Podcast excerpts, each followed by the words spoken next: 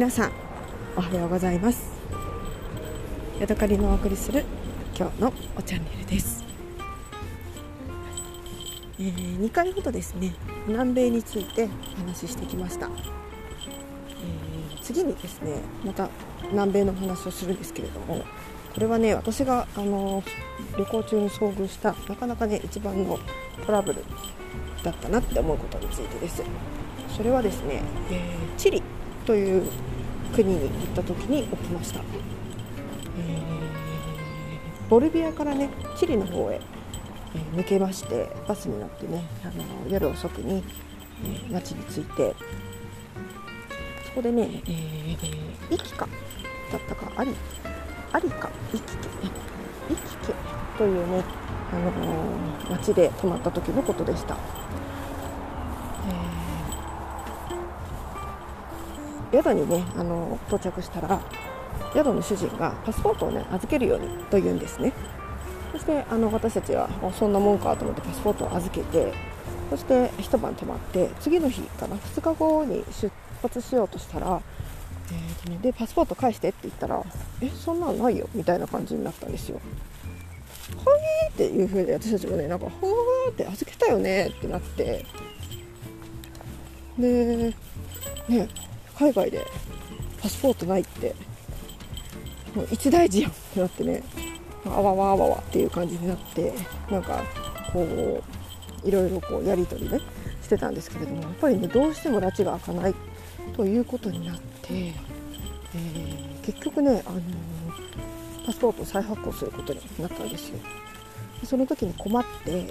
ーと、チリのねサンティアゴにある、え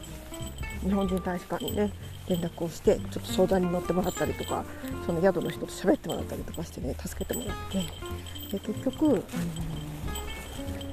まあ、そのね宿の人が、え、パスポート代とそれから、そのイキカっていう街がねすごく、あのー、サンティアゴとめちゃめちゃ離れてる上と下のねもう端っこ端の戦いみたいなそんな感じの距離があるところだったんですけれどもそこへね、あのー行くバス代も出してくれてでまあそれで、えー、ちゃんちゃんっていう感じで終わったんですけれどもなんかねそれにすごい私はぐったり疲れてしまってでねあのなんとかすごく落ち込んじゃったんですよね、落ち込んでもしょうがないじゃんって夫には言われたんですけどなんかはあっていうねなんだこりゃみたいな気持ちになってねすごくねあのバスの中でねじっと静かにね座っていたのをね今でもよく思い出します。確かにね夫があの言う通りねそのことでへこんだってねもう済んだことなんだからねあとは次の次に何をするかっていうことを考えなきゃいけないというのはねもちろんあの山々なんですけれどもなかなかねその時はね気持ちの切り替えができなくてねなんだか、あの私にしては珍しくああっていう気分になったっていうのがね今でもなんか覚えています。結局ねあのー、まあ何ていうのかなそのパスポート盗難事件がなかったら私の家か あの私ねアリカから、えー、サンティアゴの方へ、ね、向かうっていう予定はなかったんですよ。ちょっとだけチリの方へ入ってみたいねぐらいな感じでアリカの街に行ったので、えー、その、えー、盗難事件があったおかげでサンティアゴの方まで行ってそこから、えーと、バーニャ・デル・マルかな？ビーニャ・デル・マルっていうビーニャ・デル・マルですね。ビーニャ・デル・マルという、あのー海辺のねシーフードの美味しい街にも行けたので、まあ、結果オーライではあったんですけれどもねなかなか私にとってはヘビーな体験でした。そしてね、あの、それからが結構大変で、えー、私はねあのその古いなくしたなくなったパスポートを使ってその後にね日本に帰る便かな？違うな、えーと、それからアメリカに行く飛行機とかフィリピンに行く飛行機なんかをねいくつか予約を取っていたんですよ。なので、えー、まずねそれを、あのー空港会社の人に行ってもうパスポートの番号が違っちゃったけどこれは私だからみたいなねそういうことをあの交渉交渉というかねあのの連絡をしなきゃいけなかったんですね。それがねもうそのに別にそんな英語苦手だしもちろんスペイン語なんかでも話せないしっていうのでねすごくねその,、えあの連絡にねあの脇から汗がだらだら垂れるぐらいのねあのストレスがあってねあのその後が大変その後も大変だったっていうのをねあの今でもよく覚えています。ーそしてねあの面白かったのが、え私はね旧姓のままパスポートを使ってね旅行をしてたんですね。ただあの新しいパスポートになると夫のあの自分の戸籍がもう夫の名字になっているので、えー夫の名前のパスポートになるんですね。なので、えー空港のねあのチケット。飛行機チケットの予約も名前が変わるっていうことをねあの証明しないといけないんですよ。そして、日本にはねそれを使う機会って多分なかなかないと思うんですが結婚したことを証明するね、え証明書を持ってこいって飛行機会社の人に言われたんですね。なのでそれをねまた、あの大使館の人に、 marriage certifi certificate っていうね、まあ、結婚証明書っていうのがあるんですけれどもそれをね発行してもらって、えー飛行機会社にねあの提出したりとか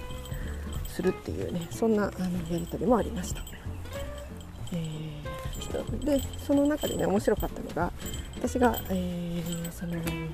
フライトの前にちょっと早めにね、えー飛行機会社に行ってこれこれこういう理由で、えー盗まれたのでパスポートが変わってそして私は結婚しているので名前も変わりましたっていうことを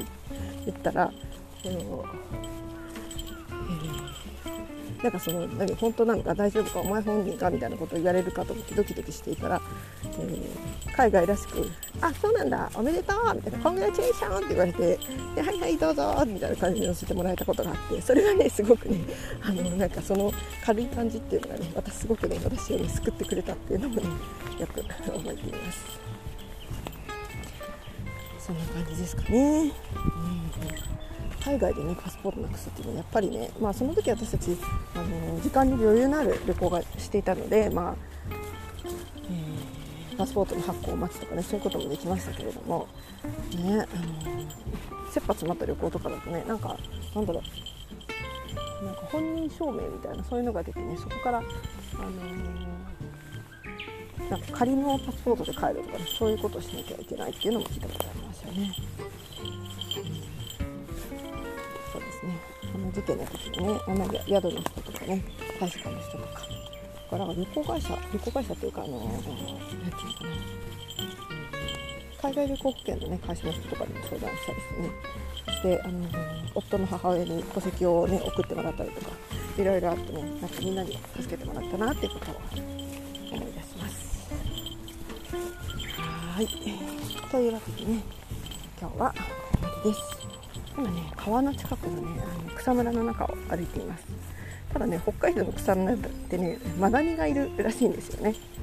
えー家に帰ってからね足をちゃんと払うのをね忘れないようにしなきゃいけないと思いながら、えー草むらをね踏み分け踏み分けちょっと危険かなと思いながら歩いているところです。はい。というわけで今日はここまでです。また次回お会いしましょう。さようなら。